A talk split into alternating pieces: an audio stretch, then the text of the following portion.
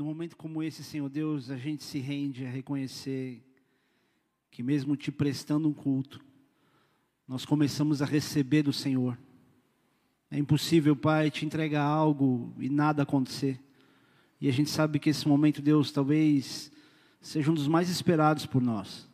Embora nós tenhamos aqui, Senhor Deus, ou tenhamos que vir sem gerar expectativa no que vamos receber, porque o nosso papel é te entregar. Nós geramos expectativa porque ao longo de todos os cultos que nós participamos, o Senhor sempre fala conosco e nos surpreende. E que nessa hora, Deus, o Senhor cuide de nós, da nossa estrutura mental, emocional, da nossa saúde, para que haja discernimento, Senhor, do Teu Espírito Santo, por tudo aquilo que nós ouviremos nessa noite, e principalmente do que envolve a Tua Palavra, Pai, porque ela é a fonte de vida do Senhor, é que nós recebemos, Pai, tudo aquilo que nós precisamos para discernir a Tua voz nesse culto. Assim nós oramos te pedindo, unge essa mensagem, dá sentido a ela, conecta ela completamente, Senhor Deus, à Tua Palavra e às realidades individuais de cada um dos Teus filhos. Nós oramos assim te agradecendo em nome de Jesus. Amém. Queridos, hoje eu tive algumas experiências compartilhando fotos e coisas que eu pedi para Natália da comunicação baixar. Então, eu imagino que alguma coisa diferente Deus já começou a fazer.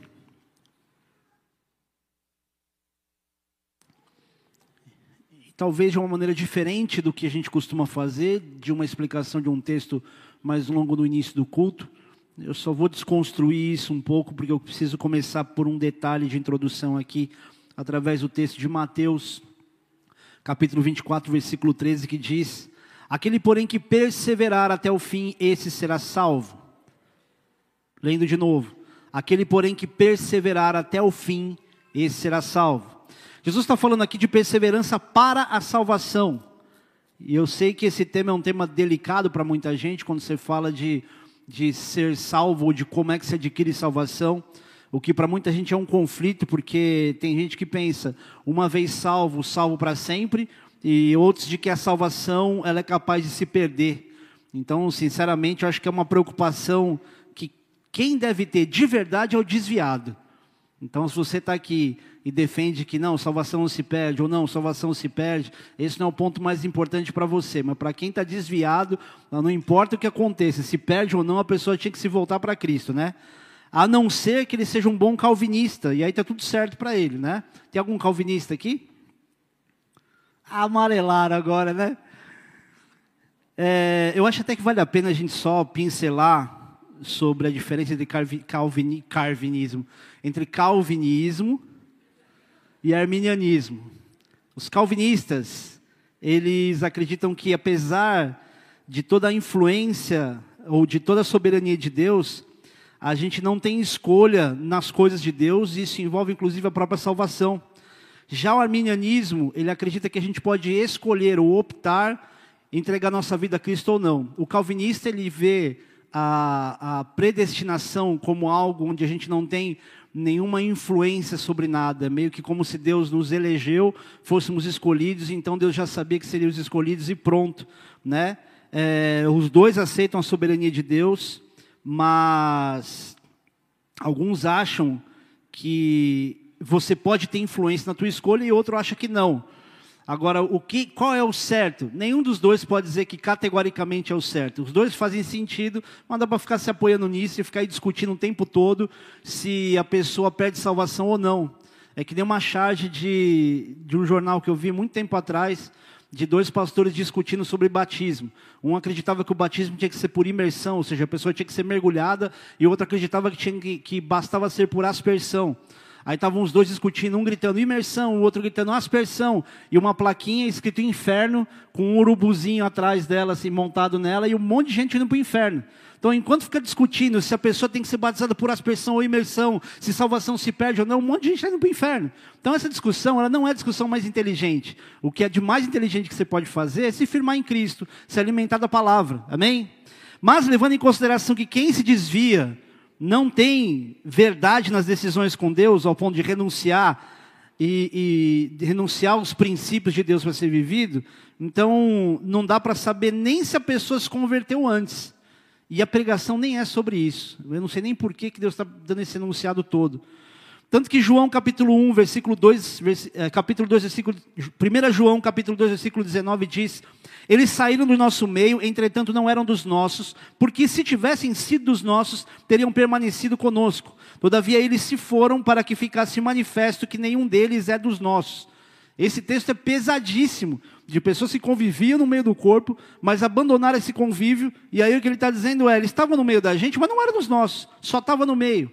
Eu não quero olhar, querido, para trás ou para frente, olhando para trás, de ver pessoas distantes de Deus e ficar me perguntando, será que não eram pessoas que se converteram na crise de verdade? Será que estavam na igreja só por uma questão de conveniência? Eu quero acreditar, querido, que a gente está aqui hoje, ou que você está aqui hoje, sabendo por que você está aqui. Não interessado nos benefícios de frequentar uma igreja. Porque no fim das contas, se você não tiver uma vida em Cristo, o benefício de frequentar uma igreja, ele é pequeno. Infinitamente pequeno comparado ao que Deus quer que você experimente de fato. Então não dá, querido, para a gente ficar se apoiando nisso. Então é bom a gente usar esse versículo de Mateus 24:13 de forma bem literal, de perseverar até o fim, para que então você seja salvo. E o que é essa perseverança? A palavra perseverança, aqui descrita, vem do grego upomeno, que significa ficar, permanecer, não fugir, sofrer, aguentar até os maus tratos. Então, se você quer ser alguém perseverante, não pense apenas na força que você precisa ter para avançar, mas o quanto você precisa saber esperar, o quanto você não pode fugir, o quanto você tem que saber lidar com os maus tratos que você vai receber ainda, amém?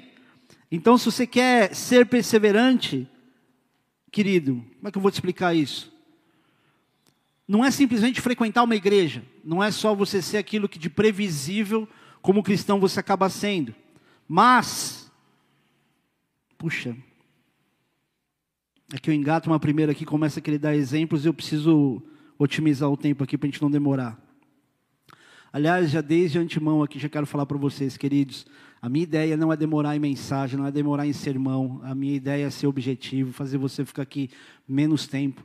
Mas às vezes eu não posso só dizer, eu não consigo. Mas às vezes eu vejo Deus também dando para a gente essa oportunidade, inclusive, da gente ser um pouco mais lapidado nessa paciência em relação ao tempo de ministração da palavra de Deus, porque no fim das contas é disso que se trata. Então, não fica impaciente, desesperado para ir embora, cansado, ou reclamando porque o culto está demorando. Amém? Posso contar com vocês? Ou melhor, você pode contar consigo mesmo? Então, querido, entretanto, é inegável que a melhor forma de você perseverar avançando é ter uma fé que não se abala por qualquer coisa, ao invés de desistir a cada momento que alguma coisa der errado. E esse texto de Mateus 24, o texto inteiro, ele é um momento onde no mundo tudo começa a dar errado. Se você já leu esse texto, você sabe do que eu estou falando, que é do princípio das dores. E esse princípio, a gente já está vivendo. Então, não é que você está começando a viver uma fase onde daqui a pouco as coisas vão começar a acontecer e vão sinalizar que em algum momento, mais para frente, Jesus está pronto para voltar e arrebatar a igreja. A gente já está vivendo isso. Só para refrescar sua memória, o que esse momento, esse princípio das dores diz que vai acontecer perto do fim, perto do arrebatamento, perto do fim dos tempos. Diz que muitos virão em nome de Cristo, dizendo ser Cristo. Vocês devem lembrar do Henrique Cristo. Tudo bem, é uma grande piada, mas tem gente que segue. O problema não é ter alguém louco a esse ponto de dizer, eu sou Jesus. É você ter uns malucos que olham para ele e acham que ele é Jesus, a reencarnação de Cristo mesmo.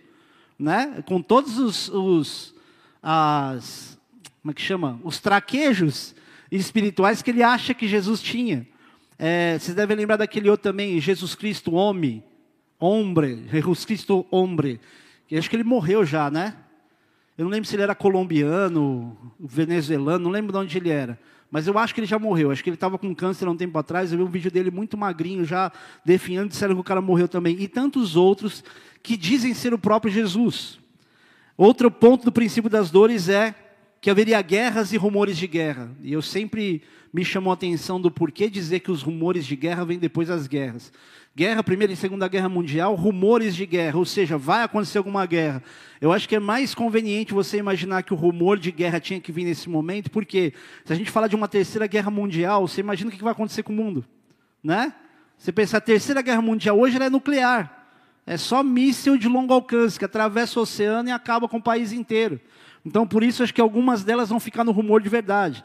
Nação contra nação, reino contra reino, fome, terremoto, crente atribulado e morto, ou seja, países perseguidos, ou cristãos em países que se persegue o cristianismo, traição, ódio, falsos profetas. Falso profeta quase não tem hoje, né? O que tem de falso profeta, querido, infiltrado no meio da igreja, gente que nunca foi reconhecido por ninguém como profeta, mas nem precisa, porque ele se apresenta como profeta. Então, o profeta dos dias de hoje, ele não precisa se apresentar, o profeta de verdade. As pessoas reconhecem nele um profeta. É muito mais fácil, está muito mais longe das estruturas, das limitações, dos títulos. É fácil reconhecer profeta. A gente tem profeta nessa igreja também. Pessoas que não têm título, talvez que nem apareçam, que você não sabe quem é, mas são muito usados por Deus em revelação profética. Pecado que se multiplica e amor que se esfria. E aí sim, aquele que perseverar até o fim disso, vai ser salvo. E a Bíblia diz, e será pregado o evangelho do reino. Se vocês estavam no último culto, vocês entendem o contexto ou a amplitude do que é a palavra reino. Se você não estava, pega o culto de quinta-feira e assiste também, tá? Esse reino, esse governo de Deus por todo o mundo, isso vai ser pregado e então virá o fim. Beleza, pastor, então qual é a melhor forma de se viver em perseverança? Porque eu já estou numa fase onde eu estou desistindo de muita coisa na minha vida. Eu já perdi a disposição, perdi a alegria, eu perdi o gás. Quando parentes meus morreram, quando pai e mãe morreu, quando alguém morreu, quando eu perdi alguma coisa, eu perdi essa alegria. Como é que eu vivo essa perseverança? Não sei se vocês vão lembrar, quando umas semanas atrás, Deus nos deu um texto de Juízes, capítulo 6, e no versículo 13, Gideão se lamenta com Deus e pergunta por que aconteceu tudo o que aconteceu com eles, por que eles foram abandonados por Deus. E uma das expressões desse texto, Gideão diz o seguinte: o que aconteceu com as maravilhas que nossos pais contavam? Quando Deus chamou ele para poder libertar o povo, ele envia um anjo para conversar com Gideão, para libertar o povo dele das mãos do inimigo, dos midianitas. E ele fala, o que aconteceu com as histórias que nossos pais contavam? Por que a gente foi abandonado? E qual foi a resposta de Deus? Se vocês se lembram, uma das explicações que foi dadas é: Deus se desculpou. Deus chegou para ele e falou assim: puxa, Gideão, desculpa, sabe o que foi? Ou ele deu alguma explicação, olha, aconteceu por causa disso. Deus ignorou as lamentações dele do passado e deu uma visão para ele do futuro. Às vezes a gente passa muito tempo investindo em explicações de Deus. O porquê que está acontecendo isso, Deus? Por que isso aconteceu? Por quê? É tanto porquê que você não consegue nem olhar mais para frente. Então, mesmo que Deus, eu vivo dizendo isso, mesmo que Deus te desse todas as explicações, você não se daria por satisfeito. Você ainda ia achar que falta alguma coisa. Então, querido, não é a explicação que Deus te dá, mas é a visão que Deus te dá. Porque tem coisas que você vive, você caminha, não é porque você entende tudo, mas porque você sabe, pelo menos do princípio, sabe que Deus te mandou fazer alguma coisa. Você não entende exatamente o porquê dos detalhes de Deus está te mandando fazer aquilo, mas você sabe aquela ordem de Deus e você cumpre aquilo. Eu não vou dizer para você, nunca reflita em nada, receba ordens e não conteste, siga tudo. Querido, se a Bíblia é diferente. Se sou eu te falando, você vai ter que ter comigo uma história de confiança, um relacionamento, para você saber que algum conselho que você possa ouvir tem mais a ver com a confiança, muitas vezes, que você vai ter em mim, em tudo aquilo que eu costumo dizer, ou nos frutos, para você seguir. Mas quando fala de palavra de Deus, talvez Deus não vai te explicar tudo, Ele só vai te dar a ordem. E a grande maioria das coisas que a gente tem que fazer na vida não depende de uma grande revelação, de uma direção nova, mas de obedecer às direções que já existem. Os princípios que mais vão te trazer uma mudança na tua realidade não tem a ver com a revelação que o pastor vai te dar, um conselho que você vai receber. Amém? Então Deus ignorou Gideão e mandou Gideão livrar o povo. E é essa perseverança que Deus espera da gente, um ímpeto de reação e uma inconformidade, ao ponto de você não fazer só o que todo mundo faz, mas uma iniciativa de parar de olhar para trás, de parar de se lamentar pela história triste, e permitir ser tocado por Deus, para gerar alguma coisa nova, para que algo novo aconteça com você. E eu sei, querido, que quanto mais tempo você passa numa igreja, quanto mais tempo você convive com culto, com momentos como esse, com conselho, com todo esse âmbito, mais casca grossa a gente vai ficando, mais difícil vai ser a palavra entrar no nosso coração e a gente se render a poder receber algo de Deus. Mas eu queria te incentivar nessa noite a ser ingênuo, a ser inocente. Vou usar um exemplo simples disso.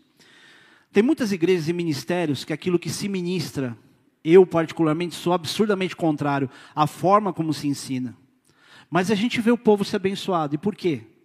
Porque o princípio ele vai se cumprir na simplicidade de quem crê, e não na competência da palavra lançada. Se você soubesse o que a ingenuidade é capaz de fazer, quando você crê numa mensagem que, de qualquer coisa que você ouça de um púlpito, e você queira se apropriar disso e desejar que essa palavra seja para você, você ia viver um milagre atrás do outro. Porque constantemente palavras são lançadas em momentos como esse. Há uma atmosfera espiritual aqui, que Deus está aqui, que não ela é mística. Ela é uma promessa sendo cumprida, onde a presença de Deus estaria por causa dessa congregação. Se você entender que aquilo que está sendo dito aqui, a despeito de quem fala, mas do que se fala, você ia perceber que Deus está te lançando diversas palavras para você ingenuamente se apropriar delas. Mas ao contrário disso, o que a gente faz? A gente fica olhando para o pastor e fala, será que ele tem credibilidade para falar disso? Será mesmo que Deus vai fazer isso? Ah, essas bênçãos só chegam em outras pessoas, em mim não. E eu queria te avisar, fora desse contexto aqui, que Deus quer que você seja ingênuo para poder acreditar em palavras, querido, que vão se cumprir sobre você, a despeito da força, da intensidade de quem prega. Porque a unção, ela não se manifesta em quem fala, ela se manifesta em quem recebe. E se você ingenuamente tiver essa visão, você vai viver muitos milagres por palavras que você se apropriou. Por quê? Porque Deus não quer deixar ninguém passando vontade. Você imagina, por exemplo, eu digo aqui, olha, tem uma pessoa aqui neste lugar, com toda a impostação de voz profética, tem uma pessoa neste lugar que vai, não posso falar ganhar na Mega Sena, né, porque não é de Deus, vai receber uma herança de um familiar que você não esperava. Todo mundo aqui pode receber uma herança de um familiar que não esperava, é ou não é? Aí você pensa, poxa, mas eu não, nem acho que a minha família inteira já morreu, já não tenho nada, imagina. Mas alguém inocentemente falou assim, puxa, eu acredito que essa é uma oportunidade de Deus fazer um milagre. Aí lá na inocência, ela abre o coração e realmente pode acontecer.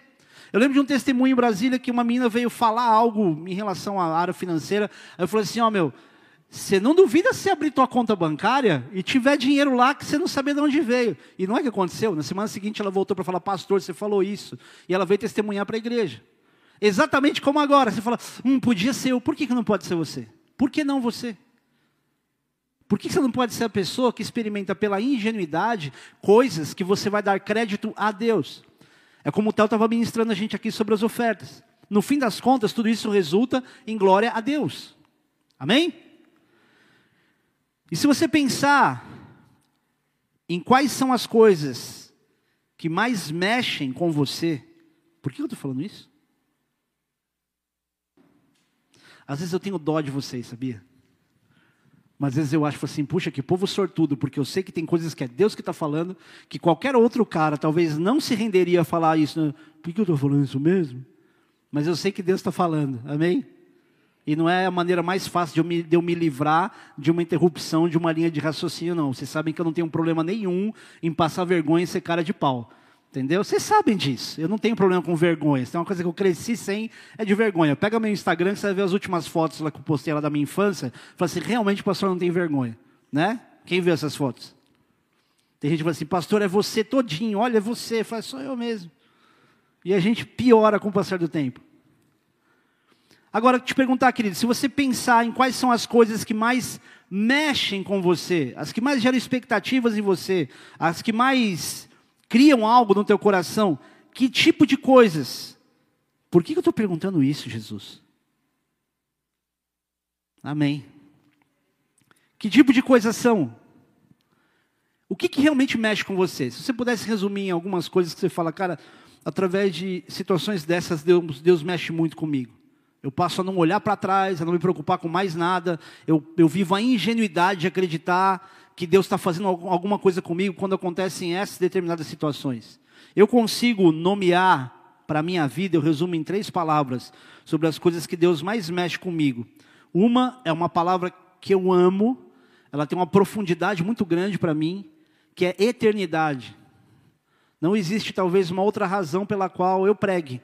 Eu não prego para ter um ambiente social legal, onde fale, a gente compartilha coisas da Bíblia e a gente tem uma vida feliz. No fim das contas, tudo que eu estou fazendo aqui é preparar pessoas para a eternidade. Não há nada mais relevante do que isso.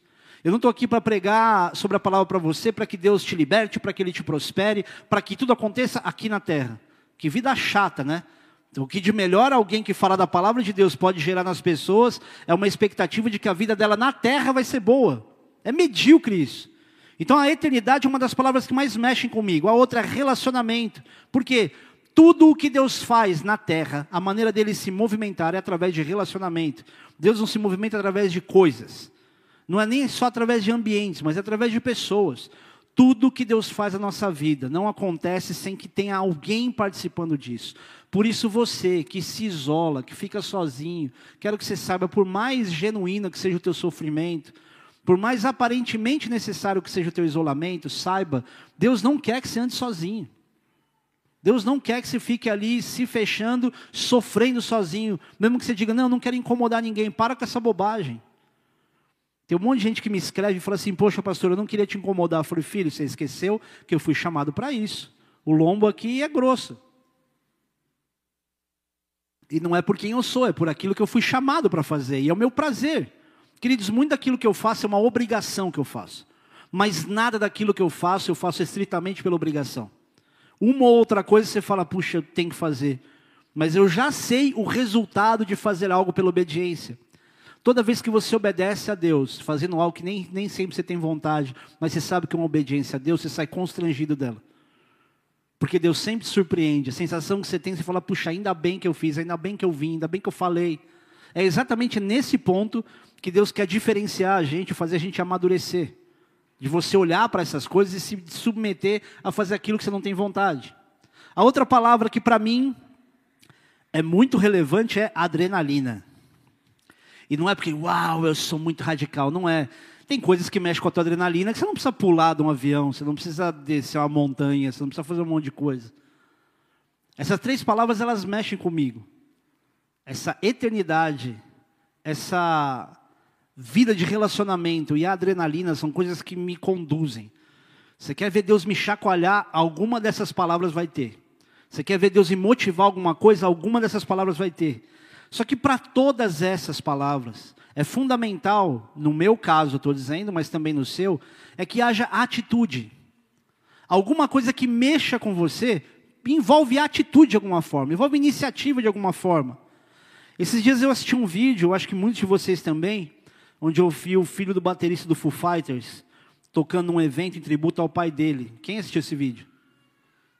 Mas não, eu sou crente, eu não assisto essas coisas. E eu confesso, eu fiquei emocionado. Eu fui mostrar para Marcela, a Marcela ficou tão assim, falou, nossa, mostra isso para o Cris. E eu fiquei emocionado ao ponto, depois eu assisti um outro vídeo de um cara reagindo a esse vídeo, e o cara nem era crente e estava chorando. Aí eu falei, ufa, acho que não sou só eu, ou tem algo de espiritual ali. Para quem não sabe, eu oro e eu desejo de fato isso, acho que desde 2011, 2010, eu oro eventualmente pelo Dave Grohl. Quem sabe o que é Dave Grohl? Ah, os desviados apareceram aí tudo aí. Eu oro por ele e eu desejo a salvação desse cara. Depois, se você tiver oportunidade, não faça isso agora. Se esquecer, depois me chama que eu te mando. Procura no YouTube lá o ofício fúnebre do Lenny, que era o vocalista daquela outra banda Motorhead, que não é a banda que eu ouço, tá? Depois vê o depoimento desse cara lá. Eu falo, puxa, Deus está indo atrás do cara, porque ele contou uma história de alguém que entregou um folheto para ele, um cara que é cristão, que é super conceituado no mundo dos músicos, enfim. E eu oro por esse cara. E ao mesmo tempo, quando eu olho para esse momento, para esse vídeo desse menino tocando, do filho do baterista do Foo Fighters tocando, eu fui emocionado. Falei, cara, que coisa interessante. E o menino tocava com uma atitude, com sangue no olho. 16 anos, cara. Certamente foi a primeira vez que ele subiu num palco para milhares de pessoas. Não sei quantas pessoas tinham lá. E o menino tocava com uma disposição.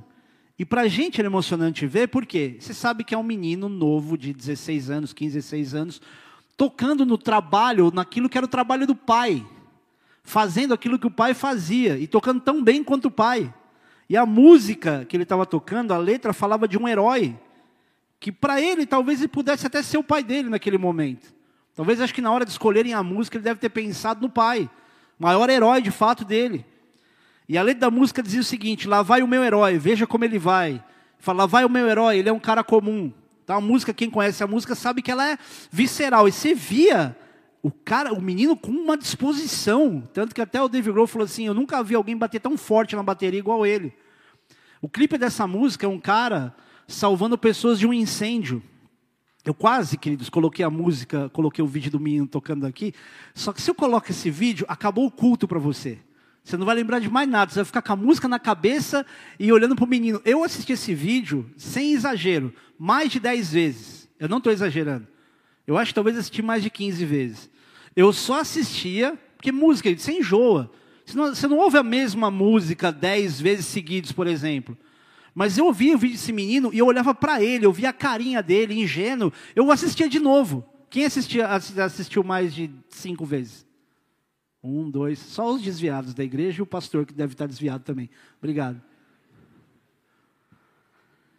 E eu não coloquei para não fixar na mente de vocês, mas assim, toda vez que eu vejo, eu já vi esse vídeo mais de 15 vezes, eu me emociono. Toda vez que eu vejo, de alguma forma eu tento disfarçar que eu não estou chorando. E a minha esposa me conhece tão bem que na última vez que eu estava mostrando para ela, eu não sei como ela conseguiu perceber, mas eu estava emocionado, ela ficou olhando para mim. Você faz isso com seu marido também? Se ele vai chorar, você fica olhando para a cara dele? Finge que você não está vendo, querido. Tá? Para nós homens é muito difícil admitir que a gente chora. Entendeu? Porque nós somos pessoas inchoráveis. E era a emoção daquilo, é porque, talvez, pela história da música, mas assim, ver o menino numa morte recente do pai, o menino tocando no lugar do pai, numa música de duplo sentido, mas junto com a atitude, era muito emocionante. Era como se tudo casasse ao mesmo tempo. É mais ou menos o que o mundo espiritual inteiro espera de nós, e principalmente o mundo, as criaturas que ainda não são filhos, que olham para a gente como a palavra de Deus diz, aguardam com ardente expectativa que os filhos de Deus se manifestem. As pessoas querem olhar para a gente com aquilo que a gente faz, com quem a gente é, com a disposição com a qual a gente faz, e se emocionar com isso, e falar, isso só pode ser Deus, não tem a ver com a igreja. Porque esse cara, quando vem aqui, eu sinto um negócio diferente. É aquela história que eu contei para vocês nos últimos cultos, sobre as meninas dos saltos ornamentais, que ficavam só olhando uma para a cara da outra. E aí eu fiz essa experiência com o pessoal que estava competindo junto comigo, com os brasileiros lá na Europa, num campeonato, todo mundo ficava emocionado, alguns falavam palavrão, chorava, era mal barato. Agora você imagina quando você souber exatamente o que você está fazendo, a maneira como você está influenciando pessoas pela presença de Deus em você, e por falar justamente do Evangelho do Reino, o que você não é capaz de gerar nos outros. Eu sempre que eu vejo uma pessoa fazendo algo que toca o coração de alguém, eu me faço uma pergunta. Eu não sei se você já se fez, mas eu fico me perguntando, por que os crentes não são assim? Toda vez que eu vejo alguém fazendo algo muito bom, e que a pessoa não é cristão, e eu não vejo outro cristão fazendo, eu falo, por que um cristão não está fazendo isso? Por que falta tanta atitude, falta tanta coragem para poder fazer as coisas? E sabe qual é uma das poucas respostas que eu encontro? É porque talvez não teve ninguém para te incentivar. Não teve alguém para ensinar o cristão a ser tão bom como alguns que são filhos das trevas são. É o que a Bíblia diz, os filhos das trevas são mais prudentes do que os filhos da luz. E por que a gente não ocupa espaços que a gente deixa completamente aberto para que o mundo venha e domine? Vou te dar um exemplo simples aqui, carnaval. Você acha que eu acho que o crente deve estar no meio do carnaval? Sabe como eu vejo o cristão no carnaval? De duas formas. A primeira é como aquele cara ruim de futebol, muito ruim, que ele é chamado pelos amigos, porque não tem opção, tem que escolher o cara para ir para o time. E ele fala assim, ó, não precisa fazer nada, só atrapalha os caras. E eu sei que você deve ter se identificado com isso. Eu não, porque eu era craque. Era nada.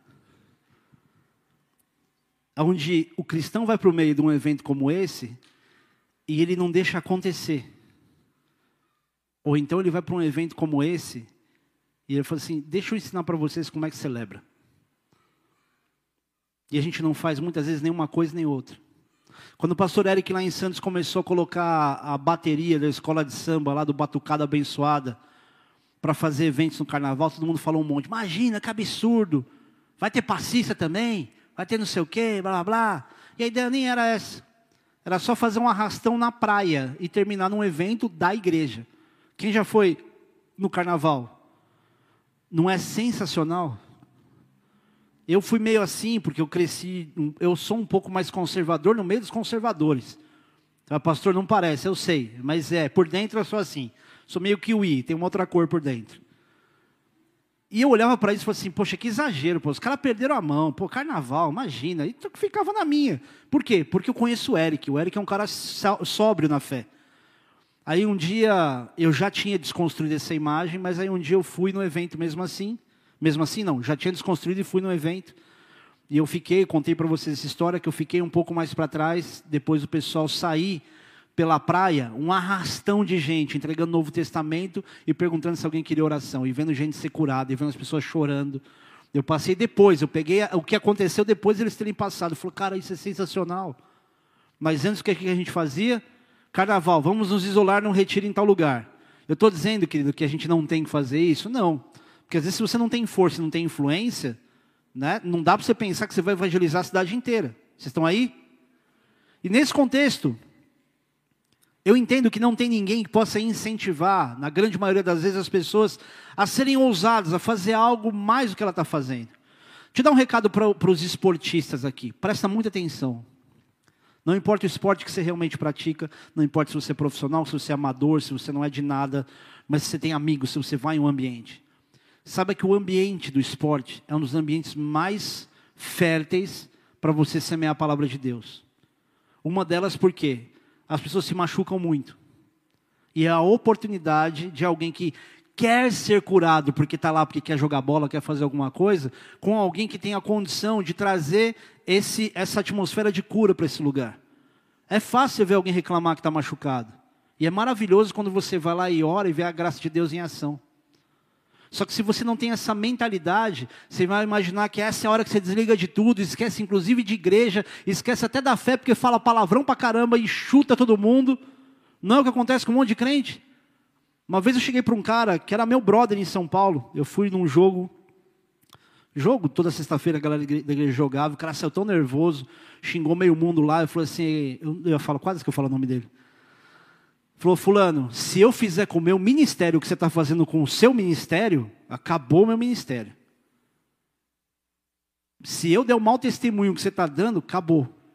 E eu queria dizer para você, querido, tem um monte de gente te olhando, esperando para ver como é que você vai reagir na hora do teu esporte, na hora da tua distração, ou na hora da pressão. E sobre esse menino, foi impossível não pensar no legado que esse pai deixou para o filho. Só que é um legado terreno, que todo mundo vai esquecer, em algum momento vão esquecer, vai ficar só a memória de quem ele foi, por melhor que ele tenha sido. Esse legado é feito para ser visto pelos homens, e não para ser reconhecido por Deus. Esse é um grande problema de legados terrenos. E o nosso problema é que é igualzinho, ou semelhante a esse, a gente também quer construir coisas para ser vistas pelos outros, mesmo que você queira dizer que você quer deixar um legado. Se você constrói alguma coisa, querido, que tem a ver com o que vai ficar na terra, por mais lindo que seja, se você acha que você tornar o seu nome conhecido ou sua marca na terra é o melhor que você pode fazer, queria dizer que você está perdendo um grande tempo. Porque legado é uma coisa que a gente constrói sem se preocupar em construir. Não, isso aqui eu estou deixando para outras gerações. Não, eu estou fazendo porque eu tenho vontade de fazer. O que Deus vai fazer com isso ou não, eu não sei. Porque pode ser que você construa algo maravilhoso, com a melhor das intenções, para deixar um legado, Deus não faça nada com aquilo. E a gente fica ali construindo um sonho espiritual, um sonho eclesiástico, de dizer, não, isso é um legado que eu vou deixar para a minha geração, para o meu filho. Se o meu pai visse o que a gente fez com o legado dele, ele estava muito bravo com a gente. Porque eu não fui o melhor exemplo de menino estudioso que ele gostaria que eu fosse. Tudo bem que agora eu estou pagando a língua, porque eu estou sendo obrigado a estudar coisas que eu não estudaria, ou numa intensidade que na época que eu deveria estudar ginásio, colegial, eu não estudei. Mas aquilo que ele construiu, se dependesse daquilo que ele construiu para que a minha vida tivesse algum sentido, talvez eu viveria frustrado. Ou talvez ele se frustraria se estivesse vivo. O fato é que a gente passa construindo coisas através do orgulho, através da fama. A gente quer ser reconhecido pelas pessoas. E eu vou dizer algo para você, querido, do fundo do meu coração.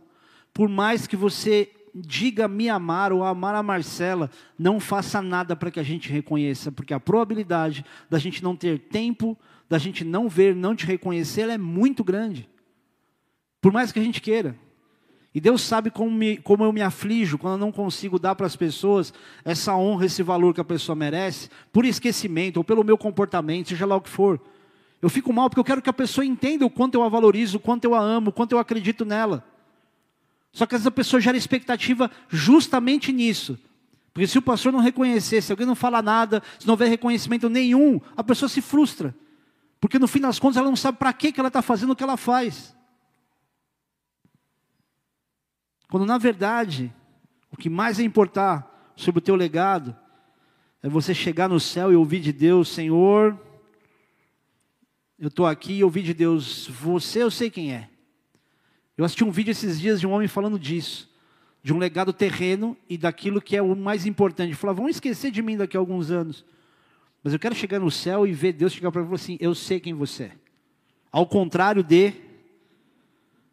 ouvir de Deus, não conheço você.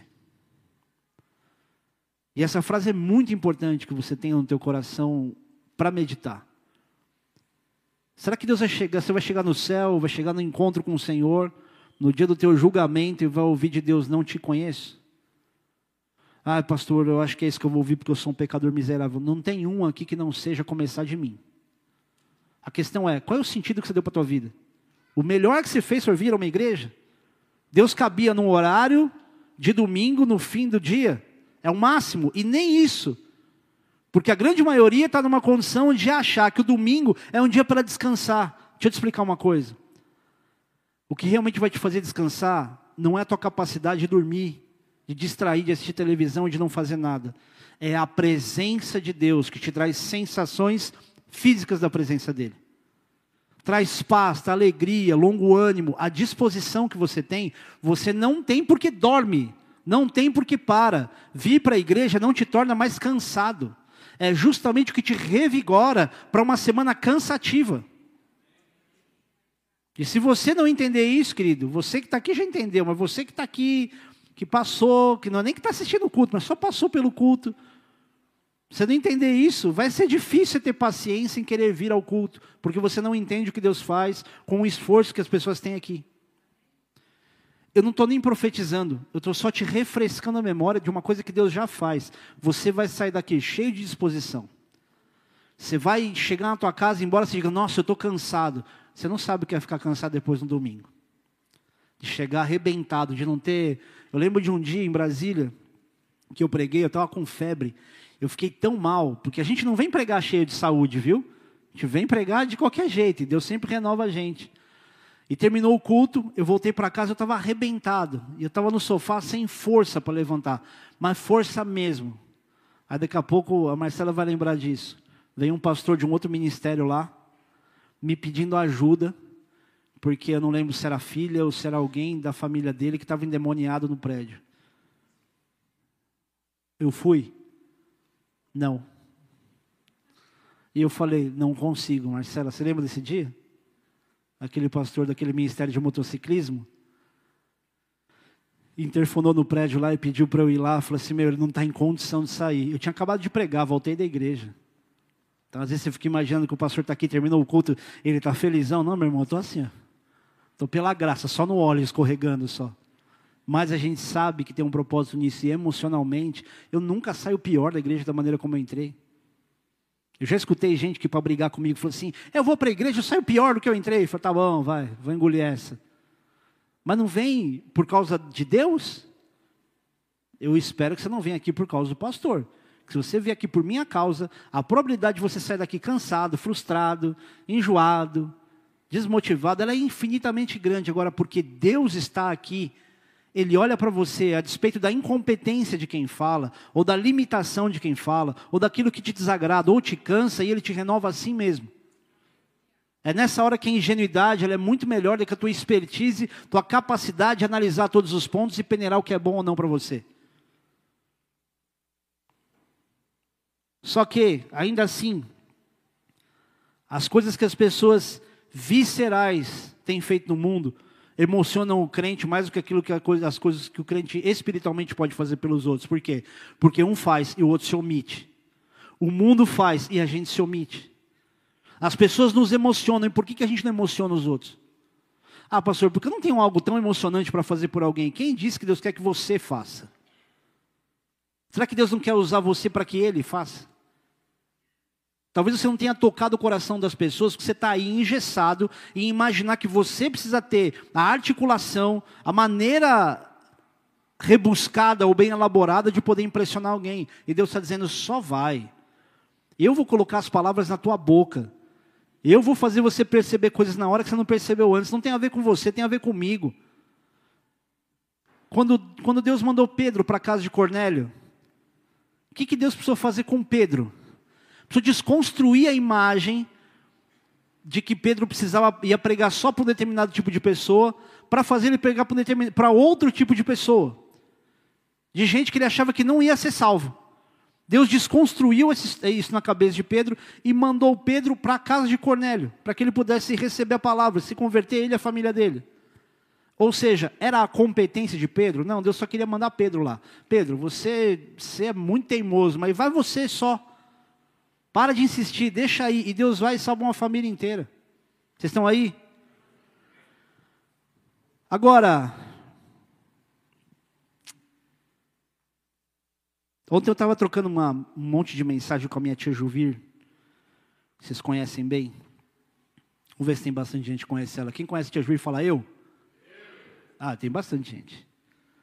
Eu falo dela em todo culto, né? Essa tia, para mim, é um dos meus exemplos de perseverança e de humildade.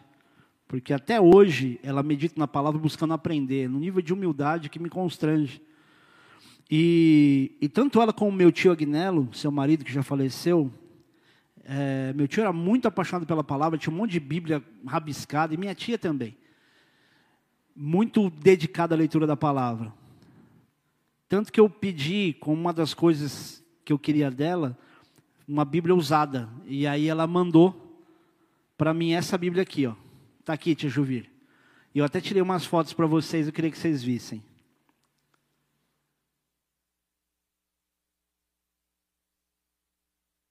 Inteira, cheia de anotação. Pode passar.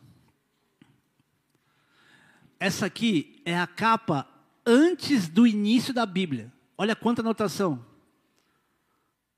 Pode mudar. Essa vocês conhecem. Todo cheio de anotação, versículo, reflexão. Pode passar. Tem uma aqui, deixa eu só achar se é a mesma, que eu fiquei tão emocionado quando eu li.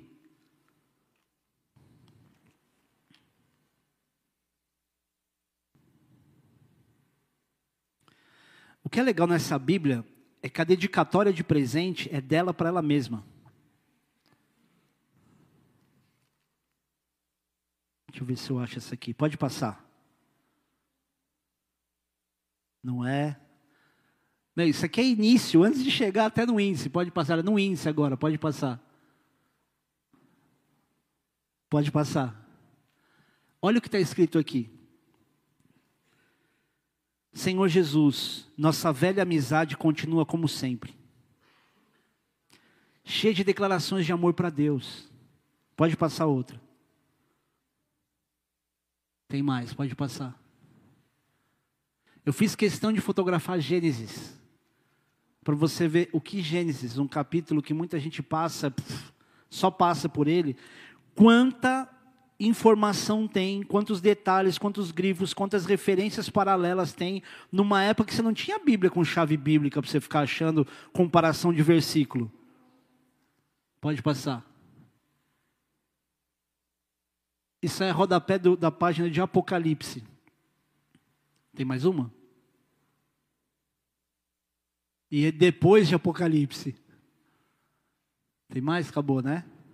Tá aqui, tia. Estou cuidando do seu legado com muito amor. E eu olho para isso, eu falo, isso aqui são as coisas que realmente vão marcar a vida de alguém. Eu fico imaginando, querido, que ouro é esse? Que ouro, que tesouro é esse? E não só por causa do dela, mas que ouro é esse que você pode deixar para as pessoas? Como a reflexão das coisas que Deus falou com você através da palavra. É o nosso melhor legado, porque não se trata da gente. E nesse bate-papo com a minha tia, ela estava falando comigo sobre a importância da morte do nosso ego. E que a gente não pode perder tempo pedindo qualquer coisa para Deus, porque muitas delas vão nos distanciar dEle. Então, querido, saiba que existem coisas que você está querendo e que existe um segredo espiritual para Deus poder te dar aquilo que você espera.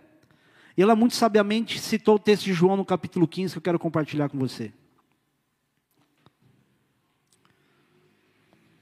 Meu presbítero Théo, vem aqui para você ler esse texto para mim, enquanto eu tomo água, porque o menino veio abastecer.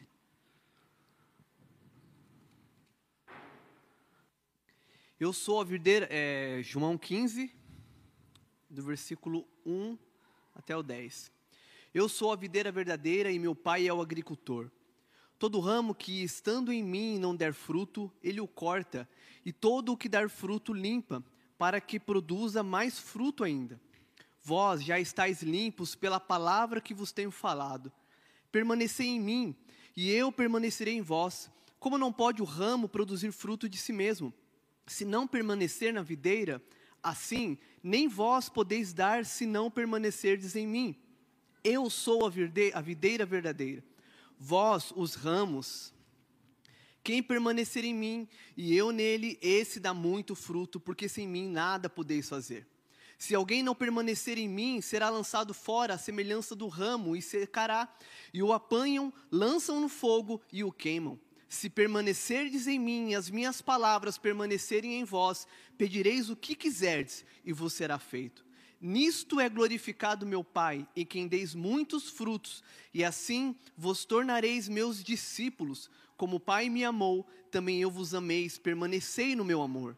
Se guardardes os meus mandamentos, permanecereis no meu amor, assim como também eu tenho guardado os mandamentos do meu Pai, e no seu amor permaneço. Muito bem, uma salva de palmas de Jesus pela vida do Théo.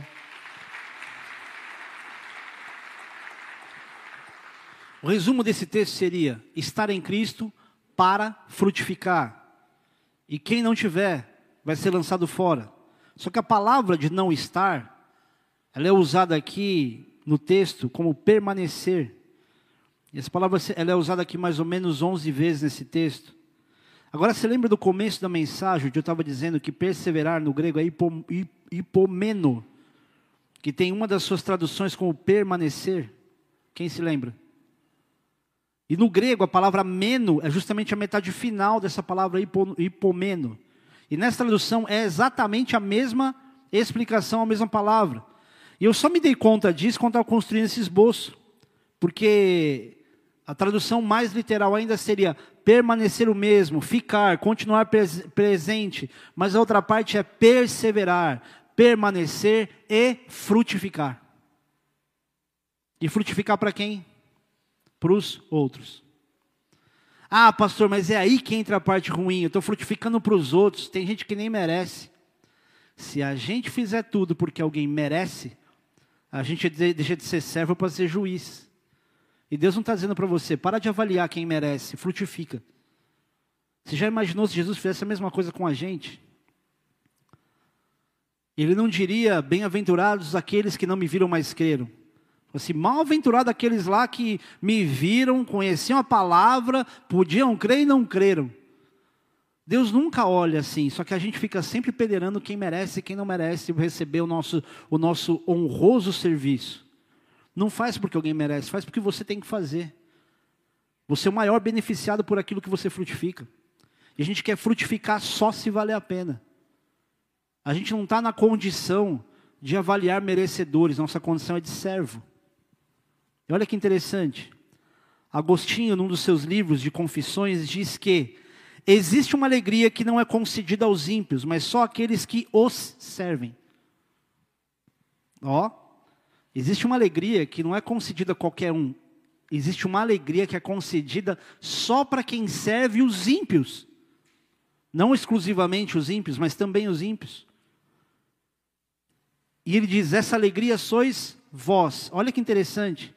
Ele está dizendo que as pessoas são a própria alegria. Então não é que você só tem uma alegria, você é essa expressão da alegria. E é assim que as pessoas te veem, ou pelo menos deveriam nos ver, como a alegria de Deus. E aí mais uma vez eu digo, qual é a expressão de alegria que você tem na sua cara? Quando alguém olha para você, dá para ver alguma coisa de Deus? Ou você é uma pessoa muito séria, porque você leva a sua fé muito a sério? O que você carrega na tua expressão? Porque o coração alegre formoseia o rosto. Não estou dizendo que você tem que ser só bonito igual a mim. Mas o que você carrega? O que mostra no teu rosto do que está dentro do teu coração? E ele completa dizendo, a vida feliz consiste em nos alegrarmos para vós, sobre vós e por causa de vós. Ele está dizendo, para você ser feliz, a felicidade ela consiste em eu me alegrar para você, sobre você e você sendo a causa disso. Ou seja, a felicidade do cristão é se alegrar para que as pessoas... É se alegrar para as pessoas e sobre as pessoas. O motivo da alegria tem que ser os outros. A sua própria vontade, querido, ela nunca vai ser um motivo bom para a sua alegria, porque ela acaba rápido. Agora, quando você investe a tua alegria naquilo que você se relaciona com outras pessoas, aquilo que envolve a eternidade, tua alegria ela é contínua. Porque ela não tem a ver só com você, mas de uma área, mas ela tem a ver com o fato de Deus chegar através de em outras pessoas, através de você. E isso sim deixa um bom legado. Agora sobre o legado do crente, do bom crente, do crente convencional. O que um crente convencional deixa de legado? Na maioria das vezes, nada além do que seja para benefício próprio e paz para ele mesmo. Querido, alguns de vocês aqui têm se perguntado nesses dias, e se eu morrer, o que vai acontecer? Talvez essa pergunta seja uma reflexão em relação aos seus filhos, ou em relação à sua família. Eu queria dizer que Deus não depende de você, mas que você tem uma oportunidade de poder ser um instrumento nas mãos de Deus para que esse pensamento não fique te bombardeando até os últimos dias da tua vida, onde você se sinta culpado, se sinta apático, se sinta impotente e chega ao final da tua vida e veja que você não fez nada. Eu não vou dizer, existem sangue que Deus vai cobrar nas suas mãos, mas existem.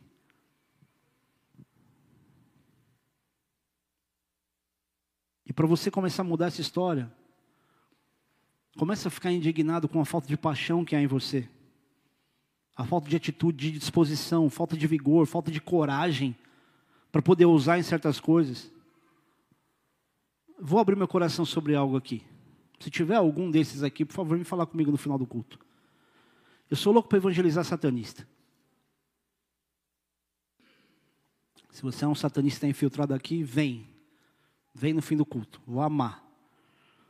E não porque eu vou ficar discutindo ideia. Eu não vou debater nada no âmbito espiritual. É que eu tenho tanta expectativa do que a simples manifestação de Deus através de alguém ingênuo ao ponto de querer mudar a vida de alguém com um abraço, eu acredito tanto no que é capaz de acontecer, que eu fico só imaginando o que de sobrenatural pode acontecer quando eu encontro alguém que quer debater alguma coisa no âmbito das ideias ou de encantamento. Existe amor suficiente no meu coração para entender que se aquela pessoa for salva, a vida dela muda e muda de todo mundo. Ela nunca mais vai poder dizer que Deus não falou com ela, que algo não aconteceu. E eu quero ver isso de perto acontecendo. Pastor, cuidado com o que você pede. Eu acredito no que eu peço. Você acredita no que você pede? Aquilo que você espera que Deus faça, o que você fala, não, eu quero que Deus me envie para as nações. Você acredita mesmo nisso? Você deseja realmente que isso aconteça? Porque na sua ingenuidade tem coisas que Deus vai fazer acontecer com você. E não na tua habilidade, embora Deus não queira que você despreze a habilidade do que você precisa fazer. Sabe como é que um satanista vê o cristão? Como alguém fraco. Ah, então eu quero evangelizar satanista agora. na birrinha. Não, esquece. Mas não é curioso você imaginar que o satanista vê um cristão como fraco, mas tá o tempo todo se infiltrando na igreja dos fracos, para destruir os fracos? Por quê? Porque no fim das contas ele não acha ninguém fraco. É só maneira de ficar chamando os outros de fraco, de xingando, não sei o quê. Mas no fim das contas, eles sabem que existe uma batalha espiritual no meio dessa história. Agora, você vai deixar todo mundo desse mundo espiritual acreditar que você é mais um fraco, que todo mundo olha e fala assim, ele é um crente que vai numa igreja que tem nome de sorveteria, vou levar esse cara a sério como? Quem é que pode levar você a sério? Porque nem você às vezes se leva a sério.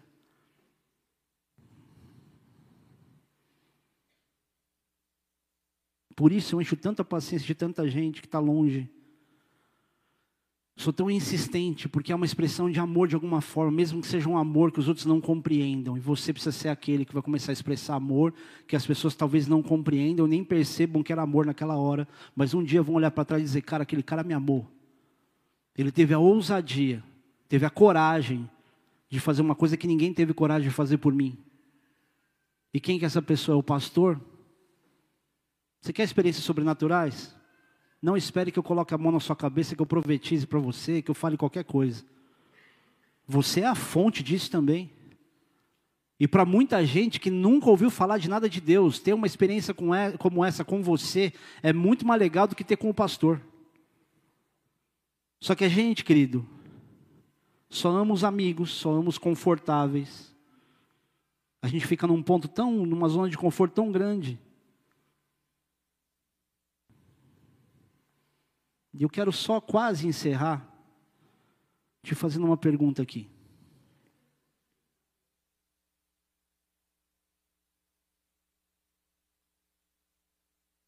Quando é que as coisas impactantes vão começar a acontecer através de você? Quando é que você vai ser aquele que emociona pessoas? E eu não falo de uma emoção, ela puramente de quebrantamento, mas de impacto. Quando é que as suas atitudes vão começar a impressionar as pessoas? E quando eu falo de impressionar, eu não estou falando de gerar a mesma impressão que o mundo gera nos outros, de ficar, uau, olha o que esse cara faz. Mas de você impressionar com coisas simples. Quando é que a tua personalidade, o teu caráter vai te levar para o estado que você mesmo gostaria de viver? E que você fica imaginando que é só uma questão de tempo. Em algum momento Deus vai mudar isso. Tem coisas que Deus espera que você tome a iniciativa, que você faça. E você passa a vida esperando que Deus faça alguma coisa. Já parou para pensar que tua vida está sem graça porque você está sem propósito? E aí você vem para a igreja imaginando que alguma coisa vai acontecer que vai te dar um propósito? Tem uma frase que essa geração nova costuma dizer, que é o seguinte, pelo que o teu coração arde? Na minha geração não falava muito isso. Mas o que arde no teu coração? O que você realmente quer?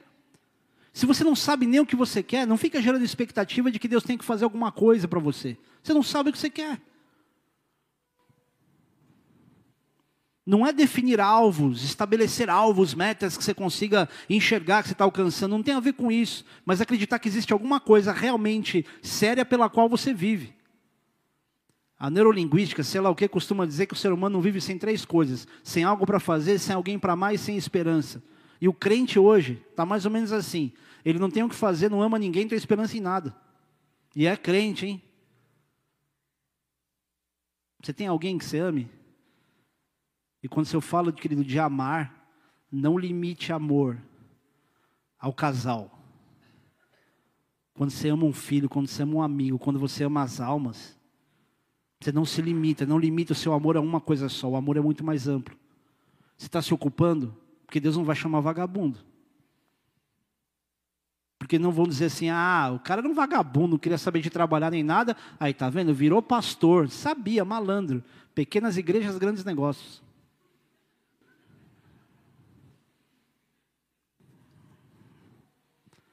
E nessa mesma conversa com a minha tia, a gente chegou à conclusão de que, se a Bíblia diz, se permanecerdes em mim e as minhas palavras permanecerem em vós, pedireis o que quiserdes e vos será feito.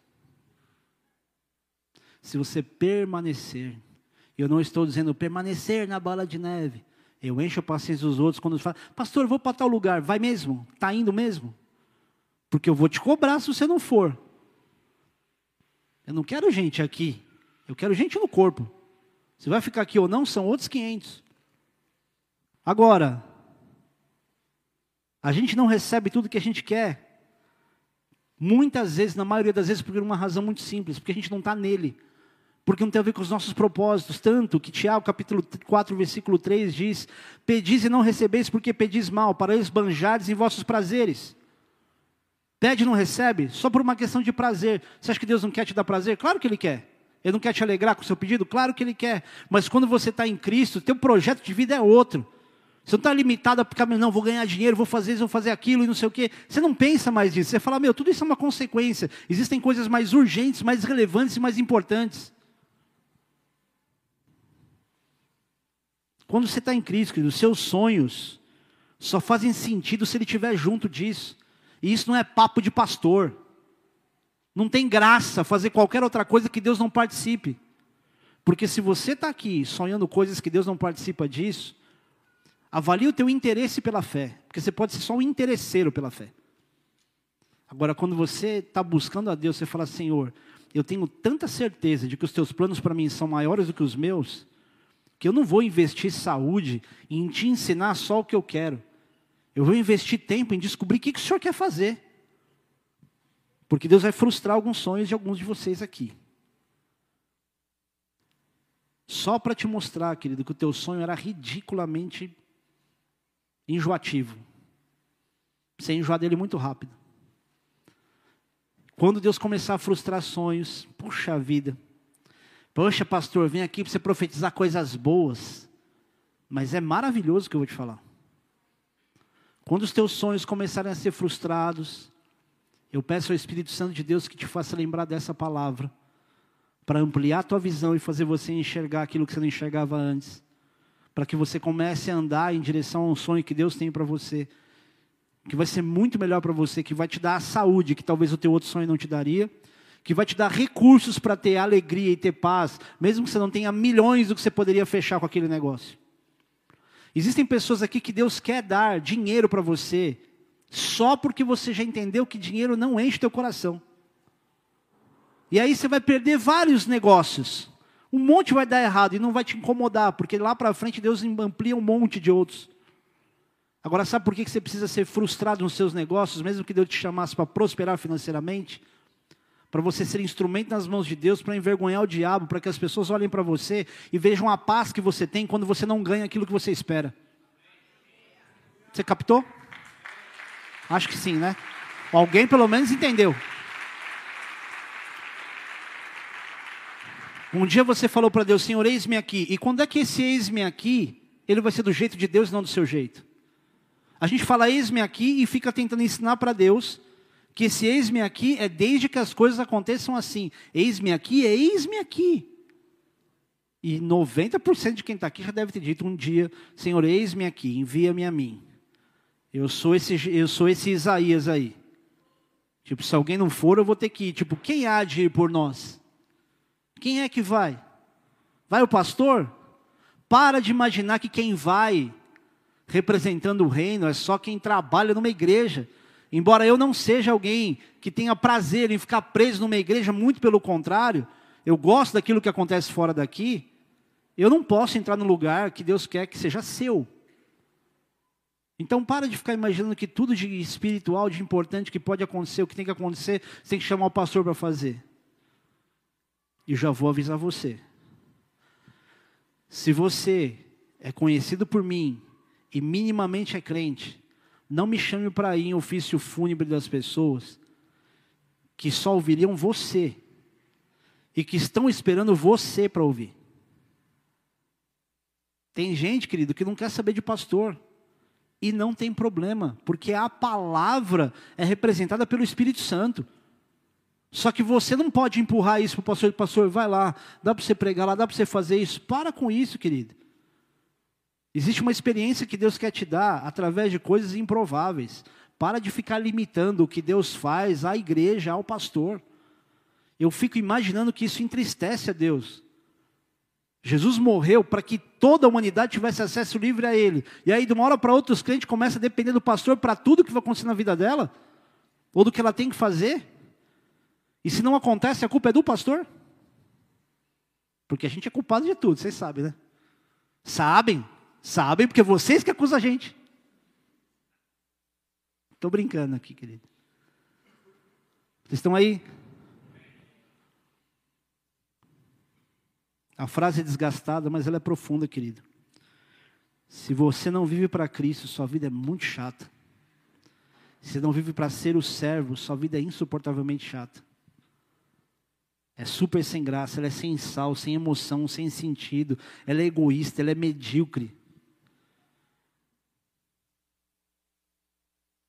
Se você não tem Jesus, querido, ou quem não tem Jesus, tem uma vida insuportavelmente falsa, chata, que ela finge que é boa, que ela finge que tem liberdade, ela está presa, mas não consegue admitir.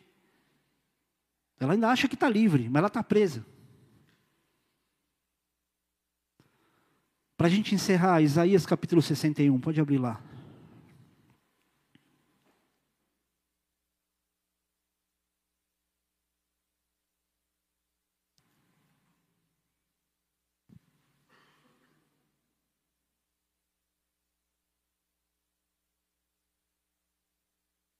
Esse texto inicialmente, ele é um cumprimento daquilo que Jesus fez com a humanidade. Só que a palavra de Deus diz que no nome dele nós faremos milagres iguais ou maiores àquele que ele fez. E esse texto ele não fala para nós nesse momento exclusivamente só do que Jesus fez, mas do que ele nos chamou para fazer. E diz, o Espírito do Senhor está sobre mim. Você pode ler até para você mesmo na primeira pessoa. Porque o Senhor me ungiu para pregar boas novas aos quebrantados, enviou-me a curar os quebrantados de coração, a proclamar libertação aos cativos e a pôr em liberdade os algemados, a apregoar o ano aceitável do Senhor, o dia da vingança do nosso Deus, a consolar todos os que choram e a pôr sobre os que em Sião estão de luto uma coroa em vez de cinzas, óleo de alegria em vez de pranto, veste de louvor em vez de espírito angustiado, a fim de que se chamem carvalhos de justiça, plantados pelo Senhor para a sua glória. Edificarão os lugares antigamente assolados, restaurarão os de antes destruídos e renovarão as cidades arruinadas, destruídas de geração em geração. Estranhos se apresentarão e apacentarão os vossos rebanhos, estrangeiros serão os vossos lavradores e os vossos vinhateiros. Mas vós sereis chamados sacerdotes do Senhor, e vos chamarão ministros de nosso Deus, comereis as riquezas das nações, e na sua glória vos gloriareis. Em lugar da vossa vergonha, tereis dupla honra, em lugar da afronta exultareis na vossa herança, por isso na vossa terra possuireis o dobro e tereis perpétua alegria. Mas esse texto não tem sido apropriado. As pessoas não se apropriam desse texto, porque falta ingenuidade de dizer que a palavra de Deus, ou crer que ela é viva, e que esse texto fala sobre você. Isso aqui é tudo sobre você também. Mas você olha e fala assim, não, Isaías falou isso, está se referindo a Jesus, né? Não tem a ver comigo, não. Esse versículo 4, ele é muito importante para mim.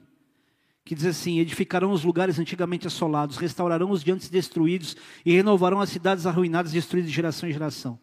O lugar que a gente está lá, na sede em São Paulo, na rua Clélia, quem se lembra, era uma casa de show chamada Olímpia.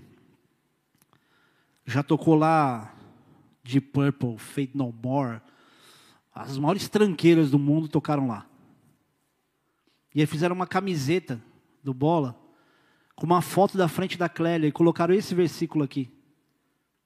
Sobre a restauração de lugares que foram assolados.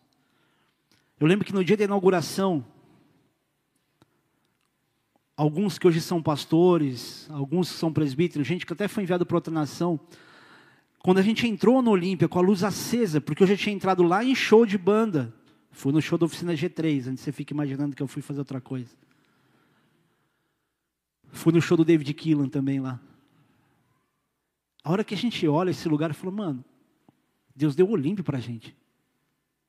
Se tem uma das coisas mais malucas que alguém poderia pensar, é que uma igreja com nome de sorveteria, que tem uma prancha no púlpito, que todo mundo era muito louco, muito sem filtro das coisas, Deus ia colocar um lugar daquele. E não é porque é o lugar, olha só o que Deus fez. É porque era improvável.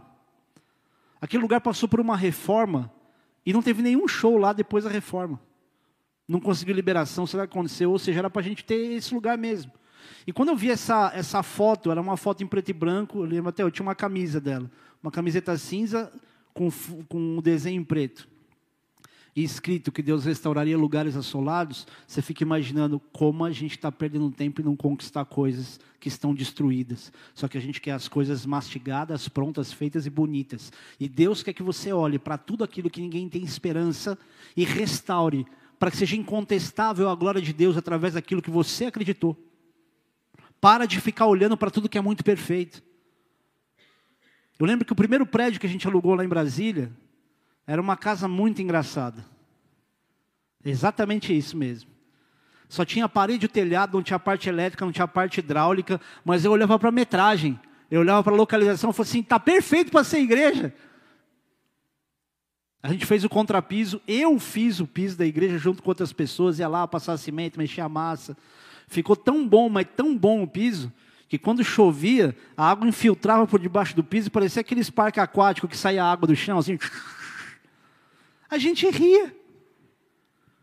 Construímos sala, fizemos tudo, banheiro, tudo, só tinha terra. Eu entrava no lugar com terra no chão. Não tinha nada, contrapiso e piso. Mas a igreja começou a acontecer. Deus começou a juntar o povo. Hoje tem uma igreja maravilhosa lá. Mas sabe o que significa? Ah, você teve visão. Não, eu tinha paixão, não tinha visão. Eu nunca entraria num lugar daquele hoje. Mas eu olhava, eu tinha tanta expectativa do que Deus ia fazer, que eu falava, meu, qualquer lugar, a gente só precisa ir. Eu e a Marcela, a gente foi para Brasília, conhecendo duas pessoas com 30 e-mails debaixo do braço, só. E não vou dizer, olha o que aconteceu. Não, não é por causa disso. É que o início desse ministério prova, alguém precisou acreditar em alguma coisa. O que o Rina queria? Queria uma igreja cheia de galera, das pessoas apaixonadas por Jesus. E não existe isso.